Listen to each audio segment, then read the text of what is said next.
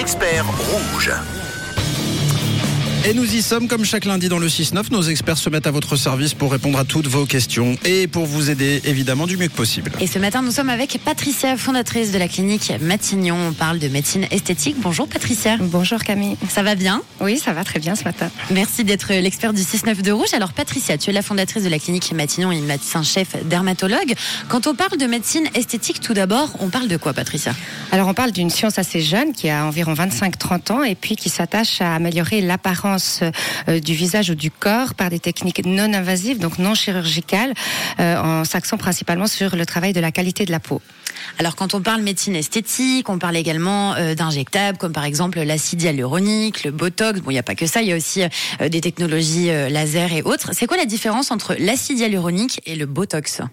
Alors l'acide hyaluronique, c'est un, gel de complément qui va en fait remplacer cette substance qu'on perd avec le temps, qui existe à l'état naturel dans notre peau, et puis qui va permettre de redonner du volume, de retenir l'eau dans la peau et d'avoir toutes sortes d'effets de ce qu'on appelle la pour produire plus de collagène.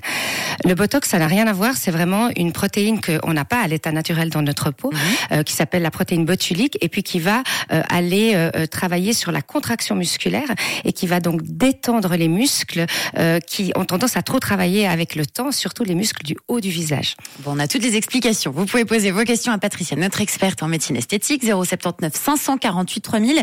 Et on a déjà des questions pour toi. Alors, on a Sandy qui nous dit Bonjour Rouge, j'ai des gros problèmes de peau, psoriasis et même un petit peu d'acné depuis ma, ma première grossesse notamment. Est-ce qu'il y a des soins, des traitements adaptés, peut-être euh, des choses assez douces pour la peau?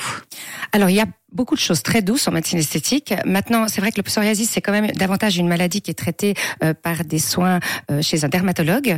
Euh, en ce qui concerne par contre l'acné, il y a beaucoup de solutions qui sont proposées au niveau de la médecine esthétique, soit pour traiter l'acné active avec des technologies comme par exemple le Cleresca, qui est une technologie assez nouvelle et qui permet vraiment de réduire la- la- l'inflammation. et puis, bien, il y a bien sûr toute la prise en charge des cicatrices, qui est vraiment typiquement un domaine de la médecine esthétique avec des lasers ou, des technologies de, de micro-needling, de resurfaçage. Merci beaucoup Patricia. On a Léa qui a également une, une question pour toi ce matin. Oui, alors Léa qui nous dit pour le coup qu'elle s'est cassé le nez il y a quelques années, qu'elle n'a aucune douleur, mais qu'elle a une bosse qui la dérange. Alors est-ce que vous pensez que la médecine esthétique est possible pour atténuer en tout cas cette bosse? Alors c'est très nouveau qu'on puisse euh, travailler la forme du nez euh, sans euh, bistouri et sans euh, travailler avec de la chirurgie.